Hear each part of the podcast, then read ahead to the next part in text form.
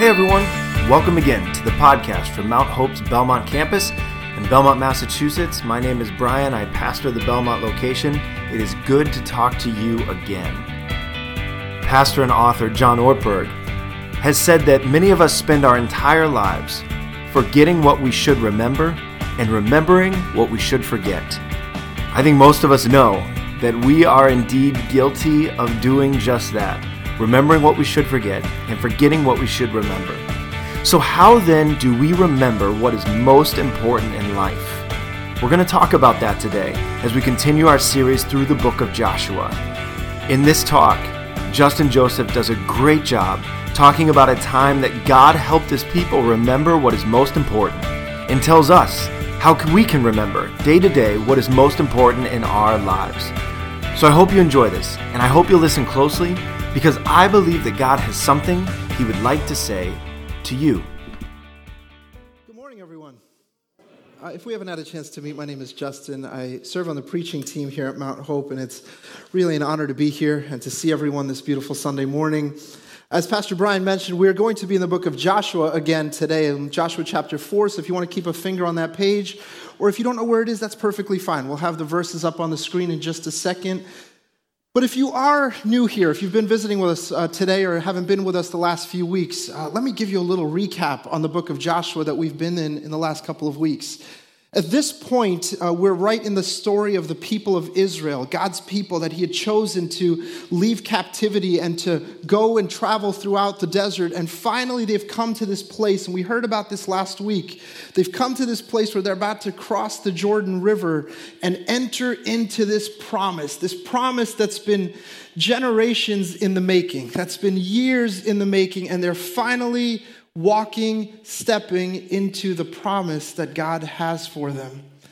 This is a glorious, amazing moment. Pastor Brian talked to us about it last week about this miracle of the river stopping, stopping its flow and parting in the middle so that the people could walk right through that river. And today we're going to pick up that story in Joshua chapter 4. But before we do that, let me ask you a question. And this is the question that we are going to use to guide our thoughts for today. And that question is simply this Why is it important to remember? Why is it important to remember? Now, more specifically, why is it important to remember what God just did for us? Why is it important to remember what God just did for us? Memory is kind of a tricky thing, isn't it? And the older we get, the harder it is to sometimes remember why did I just walk into this room that I just walked into? Or what was I going to do right now? Or what was I about to do later today? And that idea of memory becomes kind of a tricky thing. Memory is an interesting thing. Each of us sitting in this room has probably seen a penny thousands and thousands of times, right? We've seen a little penny, a one cent penny. Let me show you this image right now. Can someone tell me which one is the real penny? A little tough, right? You've seen a penny thousands of times in your life. Can you tell me which one is the real one? Only one of them is an actual penny. Right? I hear some I, I hear some G. I'm sorry, Jim? B, okay. The correct answer, I've got a little oversized penny in my pocket right here. The correct answer is A, is the correct answer. Interesting, right? We've seen pennies our entire lives, and we've thought about pennies maybe never in our lives. But we've seen them, and by the way, that test that you just saw was from the one that the University of Indiana used to prove that eyewitnesses in criminal investigations are unreliable. That's one of the tests that they use. But the idea is that even though we've seen something over and over and over again, doesn't mean that we actually remember what we've seen. Let me give you another test while we're in the, in the testing mode today. I'm going to show you 24 words on the screen in just a second. I'm going to give you 10 seconds to remember as many of those words as you possibly can. And after 10 seconds, we'll make the screen blank. And I want you to tell me how many of the words you remember. After the 10 seconds, if you'd like to write them down, you're welcome to do that. But let's try this out. How many of these 24 words can you get? And here they are in 10 seconds. How many can you remember?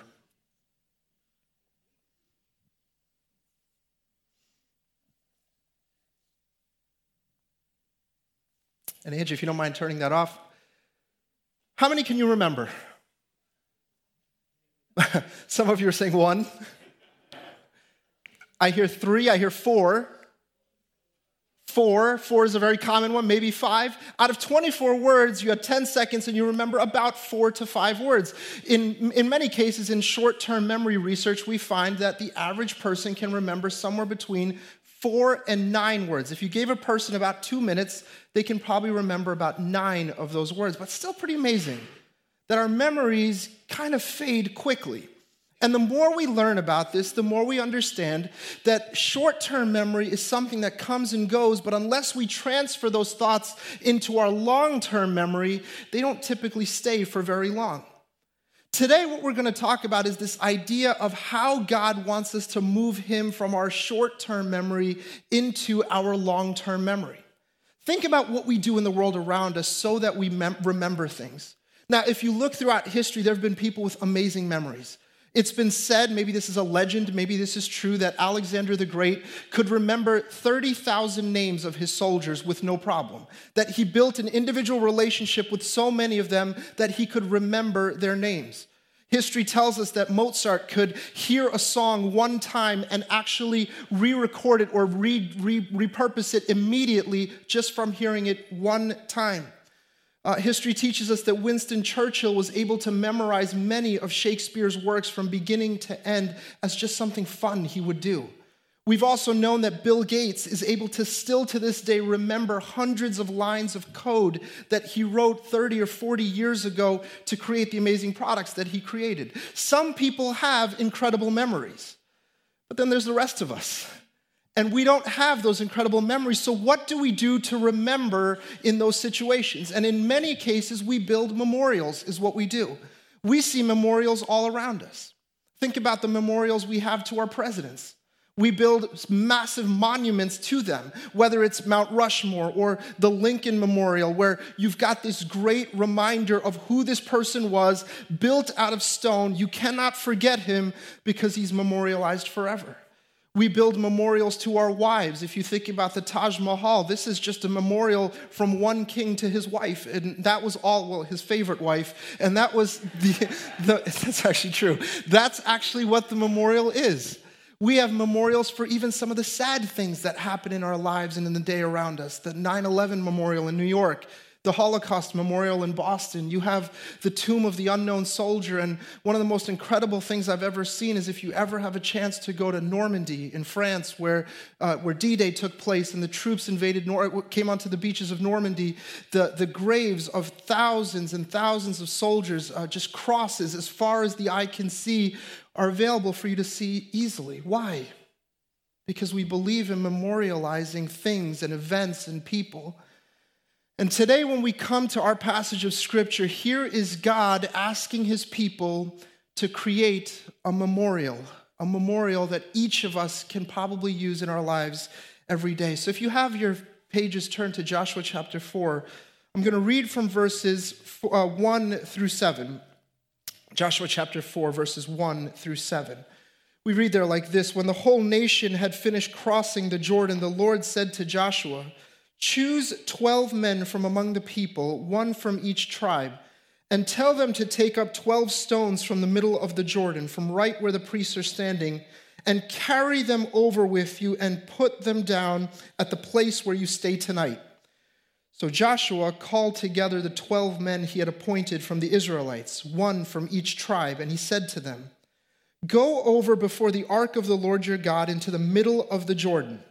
Each of you is to take up a stone on his shoulder, according to the number of the tribes of the Israelites, to serve as a sign among you.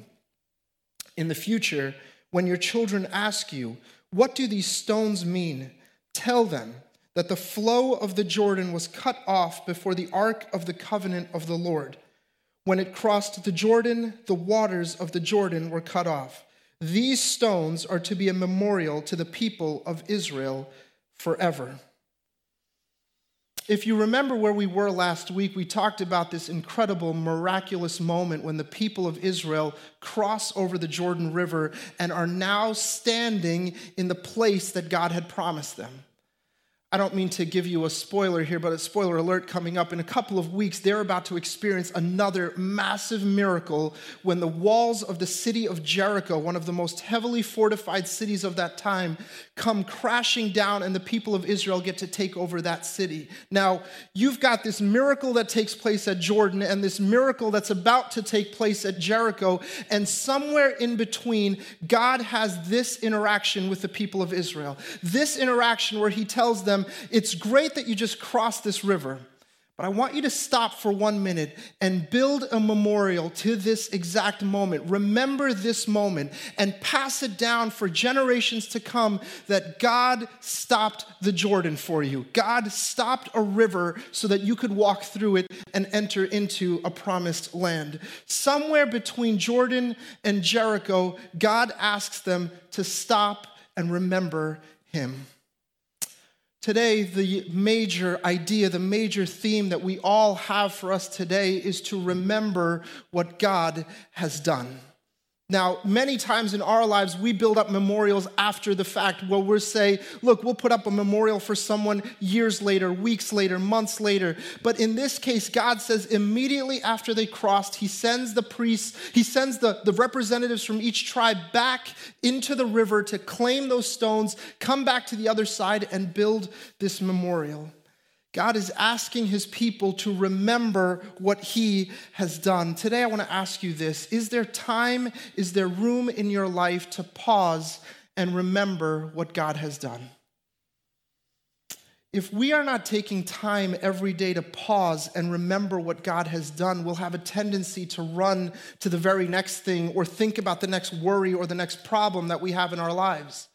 Here's what we often do God does something amazing for us. He answers a prayer, He takes care of us in a situation, or provides for us in a way that we could have never imagined. And then the next thing comes, and we just worry about the next thing, or we talk about the next thing, or we focus on the next thing. We pray, God, give me a job. And He gives you the job. But rather than stopping to remember the blessing of the job, we start to think, how do I get through the stress of next week at this new job? Or how do I get a promotion at this job? And we start to think about the next thing. But God says to the people, as soon as you cross the Jordan and you're about to get this, this next victory, stop for a second. Remember the victory that you just had. Remember the miracle that was just performed. You and I are called to remember what God has done. Remember what God has done if we build our lives in such a way where we're always thinking about the next thing, we'll have a tendency to forget that God just did something incredible in my life. And so I ask you today are there moments, places, things in your life that remind you of what God has done? In the case of the Israelites, God asked them to build this memorial of stone so that every time you came back to it or every time your children asked about it, you could say, Look, this is a reminder that we were able to cross the Jordan on dry land because of what God did. So I ask you today are there places in your lives where you have created opportunity and space in your day to remember what God has done? Maybe that's your time in the morning where you spend a little bit of time with, with God's word and where you're praying, and maybe you're keeping a journal and you're remembering day by day what God has done. Maybe that's a place in your life, a walk through a certain part of nature where you can look and marvel at what God has done. Maybe there is a, a, certain time of your week or certain time of your day where you have a conversation where you can remember what God has done. Here's the key to it though unless we are intentional about those moments, we will have a tendency to forget what God has done.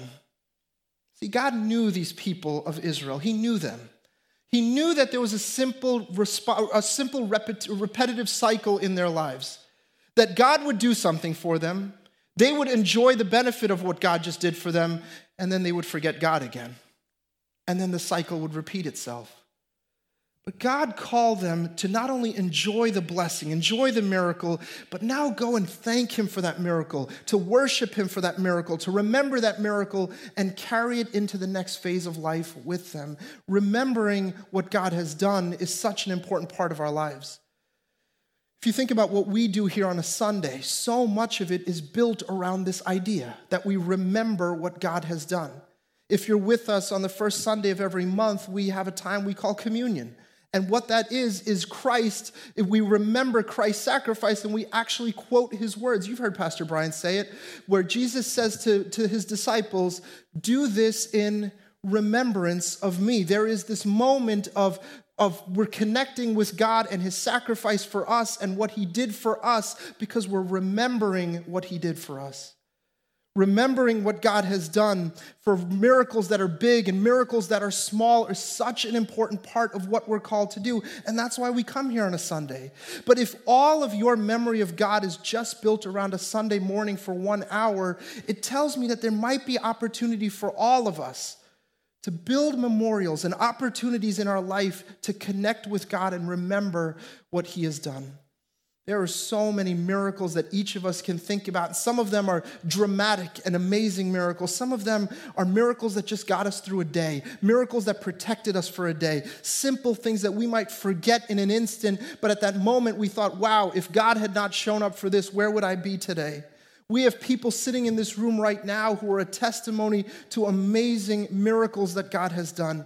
Miracles like being diagnosed with cancer several times, and every single time God performing a miracle. We have families in this church who sit here that have had struggles with making ends meet, families who have had struggles with substance abuse and addiction and watched God heal and perform miracles in those cases. We've had sicknesses and diseases that we've seen healed miraculously by the hand of God, and every single time we thank God for it. But the answer, the question today is why is it important to remember those miracles?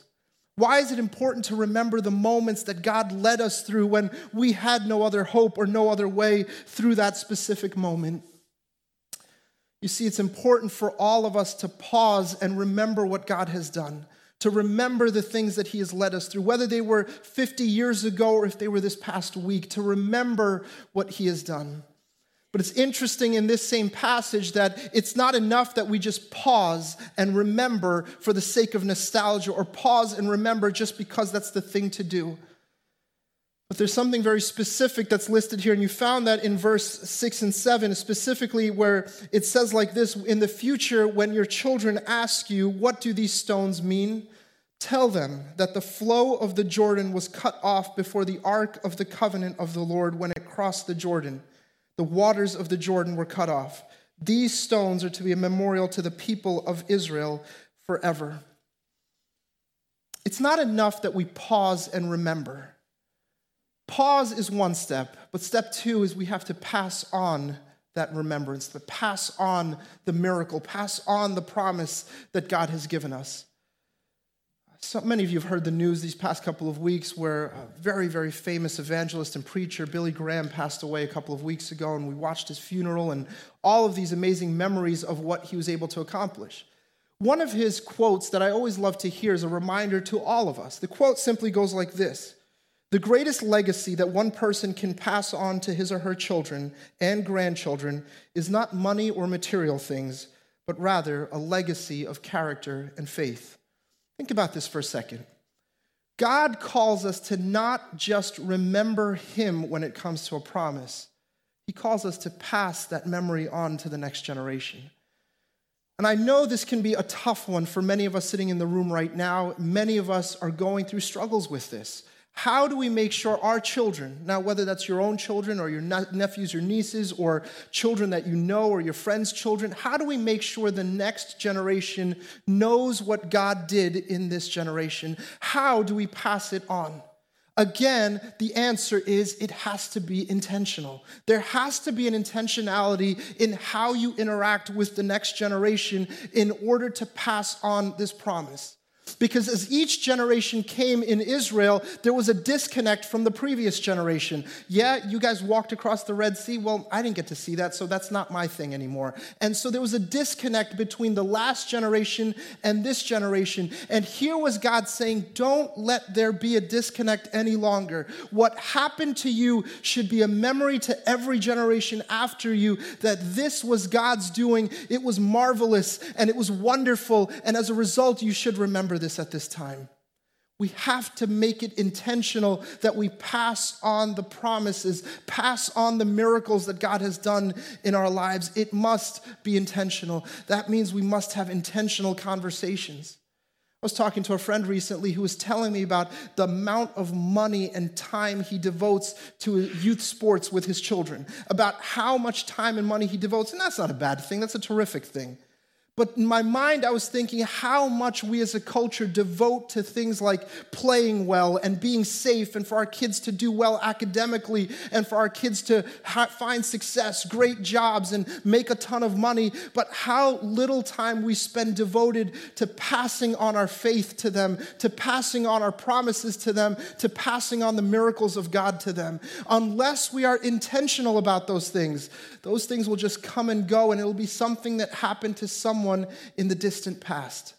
And so God says, build this memorial and let people forever come back and see that God was good to you at the Jordan. God was good to you at this time when you needed a miracle. It has to be intentional. When our faith grows weak and we are weak when it comes to passing on our faith, our children's faith will be weak and our children will be weak in the long run. We must pass on the faith, pass on the miracles that God has given us. So I encourage each of you, especially parents in the room, let your children see you reading God's word. Let your children see you praying. Let your children be a part of that situation in your lives day to day. Have intentional conversations with them about their faith. Make it something that's real to them and not just something that happened in the distant past. Make it real to each of them. Remember what God has done. Now, it would be beautiful if we just ended right there. Remember what God has done and stop there. But I believe this passage of Scripture teaches us something so powerful that when God performs miracles and He asks us to remember them, they are not just for the past. I believe wholeheartedly they are meant for us to walk in our faith today. That's why I believe we need to remember what God has done as a reminder that He is not done. We need to remember what God has done as a reminder that he is not done. I don't know if you've ever seen those commercials. Uh, it's usually for a mutual fund or for some financial institution, and then they have the very fast speak at the end of the commercial to tell you everything we just said was a lie, kind of a thing, where they'll quickly give you all of the disclaimer language right at the end. Well, if you watch most of those commercials, they have this line at the end where they'll say, Past performance is not indicative of future results. Past performance is not indicative of future results. Here's another way to say that just because we did it before doesn't mean we'll get to do it again. That's what that means. But in God's economy, in God's language, it's the opposite.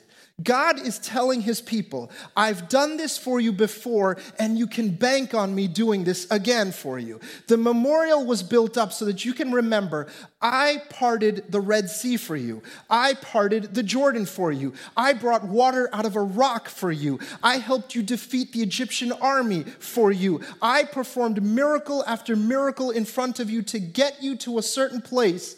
I don't want you to forget that as you pass that certain place, I am still powerful. I am still able. I am still strong enough to come through for you.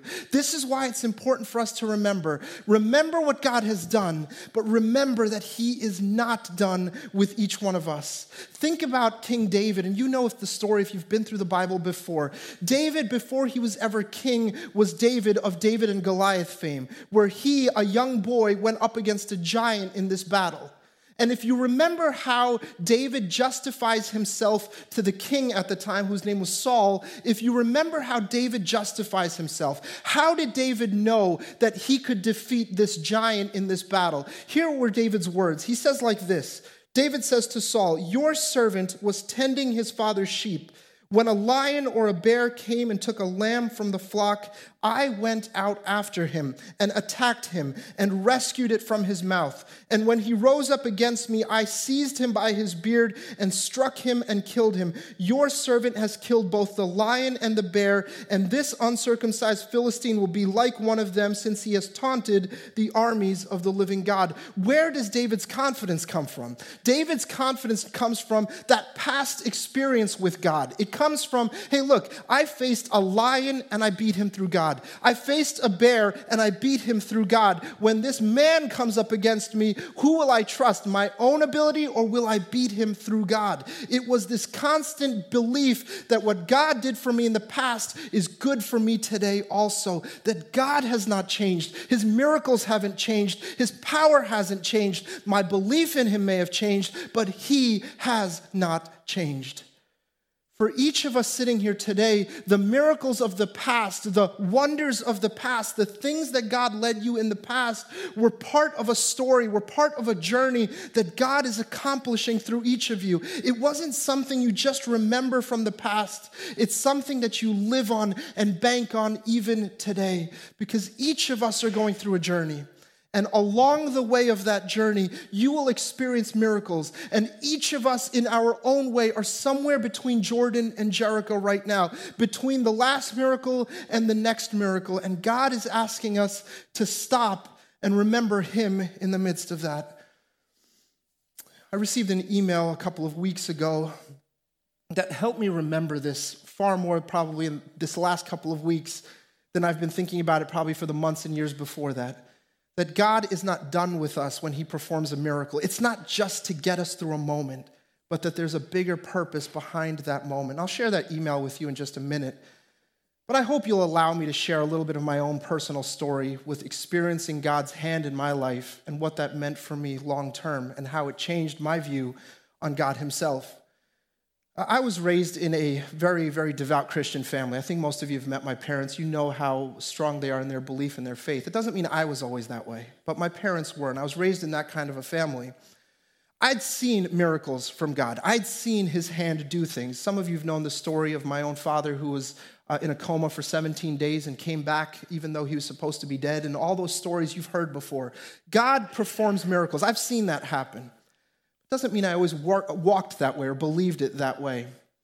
When I was 17 years old, I was applying to go to college right after high school, and I was accepted into a very good school in New York, very, very close to my house, and I had a scholarship to go there too. So this was great. Everything was set, my life was ready to go. It was made. Scholarship, college, good to go.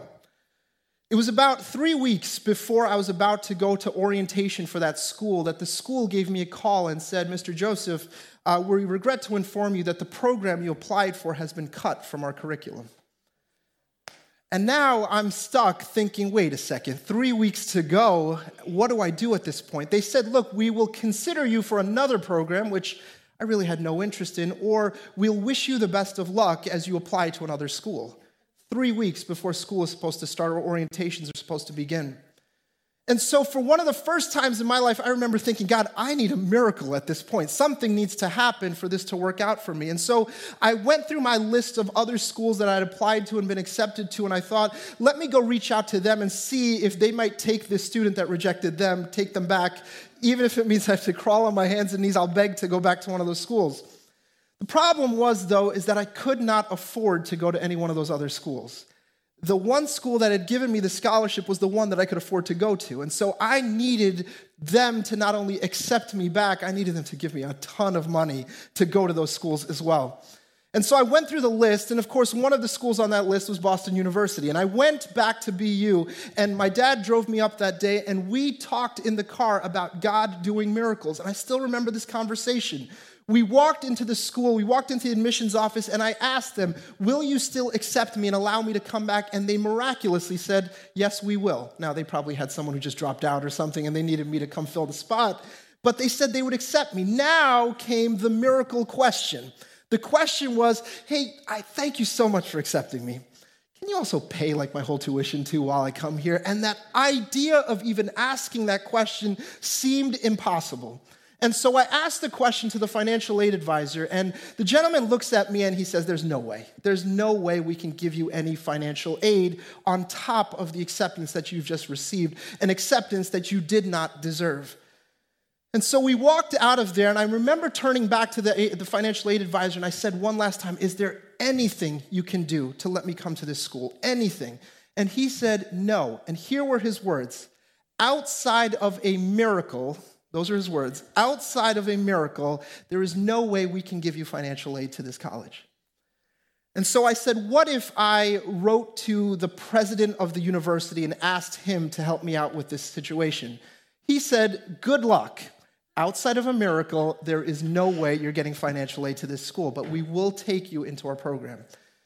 And so I got back in the car with my dad and we drove home and we spoke about miracles again. The idea of can God do miracles in situations like this? I got home, prayed for a little while, prayed for a miracle, and I started to write a letter to the president of the university, and I actually did it.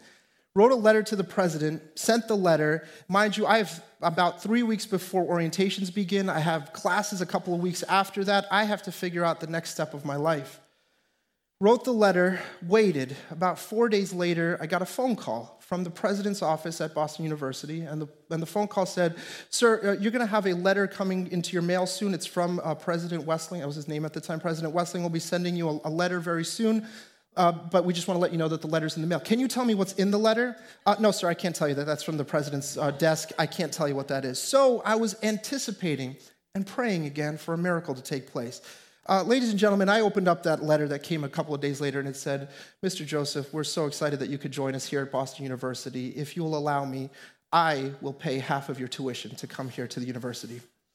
And I think about it even to this moment because his office paid half of my tuition to come to that school. And I thought, wow, what an amazing miracle. What an amazing, amazing miracle. And, and so I knew now that God is setting me up for a journey here. Now, I didn't think about it at the time, but when I look back 21 years later, God was setting me up on a journey, a journey that would involve that school, that would involve that city, that would involve this place that we live in, a place that I had no intention of coming to or no intention of living in, that He would drive me into that place. So I get to be you. Now, I understood that the president was paying half my tuition, but I still had to figure out the other half.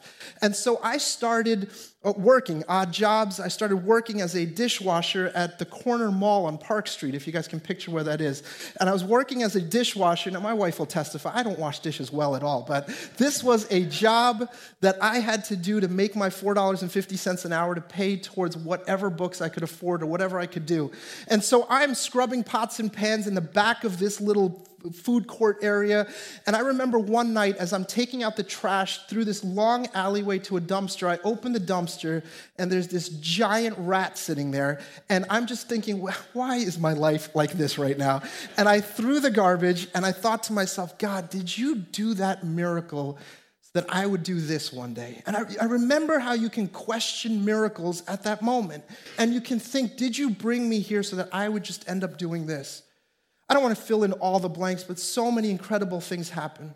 Shortly after that, I made a friend uh, over at BU, a friend that uh, would invite me to an InterVarsity Christian Fellowship meeting. And so I went to this uh, campus ministry meeting at, at Boston University, made this friend. This friend introduced me to his boss, who got me an office job at BU, a, a job just working admissions kind of a thing met some people there who would become lifelong friends that would change the, the, trajectory and the course of my life and some of the things that I would do. And it was at this time that I finished graduating, got this job, and then I left again. I left Boston, went back to New Jersey to go work and live there. And, and it was at this time I couldn't find a job. And September 11th happens, and the economy crashes, and there's nothing for me to do at that point. And some of those same friends that I made years earlier invited me to come back to graduate school at BU. And here's the best part they said, We'll pay for your, all of your tuition for you to come back to school here. And so, again, God's miracle brings me back to Boston University somehow. And so I came back to this place and I start working there and learning there and continuing my life. And I leave BU after graduate school and go back to New Jersey again. And I start to work there and I start to live there. And everything is going the same as usual. And then I start praying for the next miracle God, please let someone marry me. That was a, going to be a miracle for real. and and I start praying these prayers and I start hoping and praying for a miracle. And I meet this incredible, incredible woman. It's actually a Lynn, but uh, so I meet this incredible woman and, and God is answering this prayer, and she was in her final year of medical school at the time when, I'm, when I meet her. And we have this amazing decision we have to make. If we are going to go forward with our relationship, you kind of have to come with me wherever I go. Here's what happens in the fourth year of medical school you kind of get thrown into this lottery where you have to get placed wherever this administration places you. So that could be any city in the country. Any city in the country. Where does Lynn get placed? Boston. And so again, I pick up from New York and New Jersey and I move back here to Boston. Uh, we get married and we, we start this life here in Boston. Shortly after that, this opportunity through the very same people I met 21 years earlier, an opportunity to teach at Boston University comes up. And I take that position, I take that role. And again, one by one, the miracles were leading to something. They were leading to something the whole time. And I got to see it step by step. Now, one of the great things about teaching at BU is that you have an opportunity to be a faculty advisor for some great campus organizations. So, if you're familiar with Gene and Lynn Breitenbach, they lead up an amazing organization uh, called Chi Alpha or Above the Haze. And so I get to be their faculty advisor there. But there's another group the same group that I went to 20 years earlier, InterVarsity Christian Fellowship, that also allows me to be their faculty advisor. And as faculty advisor, you get invited to speak at these conferences. And, and so I was speaking at a, a young students' conference uh, in Massachusetts uh, last year. After I was done with my talk, a student, a young Chinese woman, came up to me and said, uh, That was my first time hearing about Jesus the way you just shared it. Can I ask you some questions? And so for the next hour, she and I sat down together and spoke about the love of Jesus, about who he is, what it means to follow Christ. She was invited there by one of her roommates who just said, Do you have anything to do this weekend? Why don't you come? And so we had spoken for hours together. And by the end of the conversation, I gave her my business card and I said, Just email me if you have any other questions. And she did. She emailed for a couple of weeks and we, we went back and forth answering some of her tough questions she had about Jesus. And then I didn't hear anything for about nine, ten months. I didn't hear anything from her until an email that I just got a couple of weeks ago, and I want to share that email with you. It's dated January 20th, 2018. Dear Professor Joseph, hopefully you had a wonderful winter break. It's really been a long time since we first met at the Radiant Conference in 2017. During the last year, a lot has happened in my life, but I'm so excited to share a big change in my life. I have given my heart to Jesus and decided to become a Christian. When I think about how I became a Christian, the fact that I met you at Radiant and the conversations we had often occur to me. Thank you for sharing your own love for Jesus with a stranger that day. Sincerely, Shannon. Why did God allow me to get into BU 21 years earlier? Do we see what the miracles do? That they add up and they lead to a journey that ultimately ends with someone coming to Jesus, with someone's life being changed forever. Now, I'm not saying they end there. I believe it's just beginning, that more is to come after this. But do we understand that our miracles, the miracles that we experience, are not just for us to get through a situation? That they're meant for this grander plan that God has to get us to the promised land that we are destined to get to. And if we start treating miracles as just me getting through my situation, if we start treating miracles as me making my life more convenient, more easy, more simple, less stressful, will forget the God who's in the center of the miracle, the God who has a plan throughout the miracle, the God that has a plan beyond the miracle. And that's why God says to the people of Israel set up this memorial right in front of yourselves today so that for generations you will remember that God did something miraculous on your way to the promised land, on your way to the destiny that He has for you. That each of us have to see God not just as this person or this thing that helped my parents or helped a previous generation or did things for people long ago, but this is my God. And He handles my needs and He takes care of me. He takes care of my family, but not just so that our lives can be easier, but so that He can unfold a plan in His life.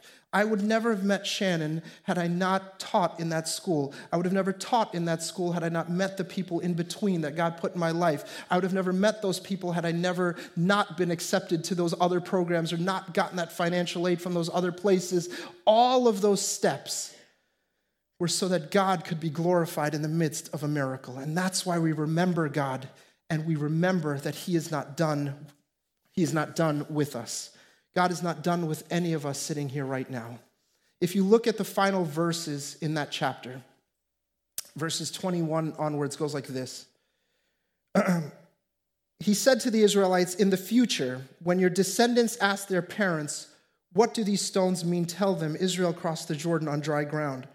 For the Lord your God dried up the Jordan before you until you had crossed over. The Lord your God did to the Jordan what he had done to the Red Sea when he dried it up before us until we had crossed over. He did this so that all the peoples of the earth might know that the hand of the Lord is powerful, and so that you might always fear the Lord your God. The hand of the Lord is powerful, and so that you might always fear the Lord your God. My favorite fact in that verse is that none of it in that end is in past tense. It says there like this The hand of the Lord is powerful. Not that it was powerful, it is powerful. And that you will always fear the Lord your God. This is why God did what he was doing for those people. The miracles that he was doing was not for their past to look back nostalgically and wax poetic about, look what God once did for us. It's for you to live your life today knowing that same God is in your life, that He is still able, that He is still powerful, that He is still almighty, that He is still loving, that He wants to take you from where you are today into where He needs you to be. And sometimes there will be a Jordan in your way that needs to be crossed. And after He miraculously leads you over that river, don't go on to the next thing. Pause and remember what He just did for you. Pass on what He just did for you, and then go into the next miracle. You and I, right now, are between the Jordans and the Jerichos of our life. That means miracle one and miracle two. We're all between that somewhere. But as we live day by day here, remember what God has done. Remember what He has done, but also pass on what He has done because there will be a day when He will do it again in a different way, in a better way. It's up to Him, but He will do it again today is going to be a little bit of a different ending. I'm going to invite our worship team to come forward as we, uh, as we close our service this morning. You'll notice there are some stones, some rocks that are placed up here. I know some of you might have been thinking this is live feedback. We can throw stones at the preacher, well, if we don't like what he's saying. But this is actually an opportunity for each of us, an opportunity for each of us to remember what God has done. And as we do that, we are to remember that He is not done. So, as our worship team is going to play, I'm going to ask each of us to spend a little time in prayer, to close your eyes and bow your heads if you're comfortable with that, but to spend a little time in prayer to say, God, I would have never made it through that situation without you. I don't thank you enough for the time that you led me through this thing or that thing. God, I remember what you have done this morning. I remember you are you, you are God, and you are powerful and almighty. I remember those things. And whenever you feel comfortable, and if you feel comfortable, you don't have to do this. You're welcome to come up here. There are two stations here, as well as a station in the back of the building, to come up and to pick up a stone. And there's some pens right next to this stone to write down one or two words that will remind you of the miracle, the hand of God in your life, that will remind you of the places in your life where God has blessed you. Write that down, and I hope you'll keep that with you. Throughout the week, maybe you'll keep it in your car, maybe you'll keep it in your home, somewhere where you can see it, and remind yourself God is good. God is faithful. He is loving and kind to me.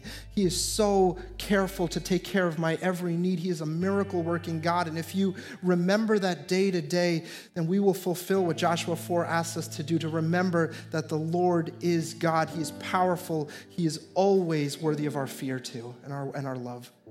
I invite you to bow your heads and close your eyes with me. As we pray together, I ask that you would think of those moments in your life where it is important to remember.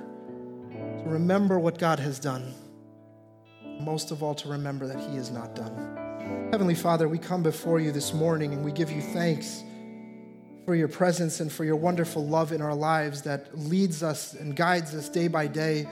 From our Jordans to our Jerichos, bit from miracle to miracle, you guide us, Lord. And we thank you for all of those moments in our lives that we often forget the blessings you've given us, the homes you've provided us, the jobs you've given us, the, the safety to and from places, the, the ability to worship you in freedom, the breath that we have in our lungs, the health that we have in parts of our bodies. Thank you for every one of those things. And we remember, God, that if it was not for you, we would have none of this, Lord.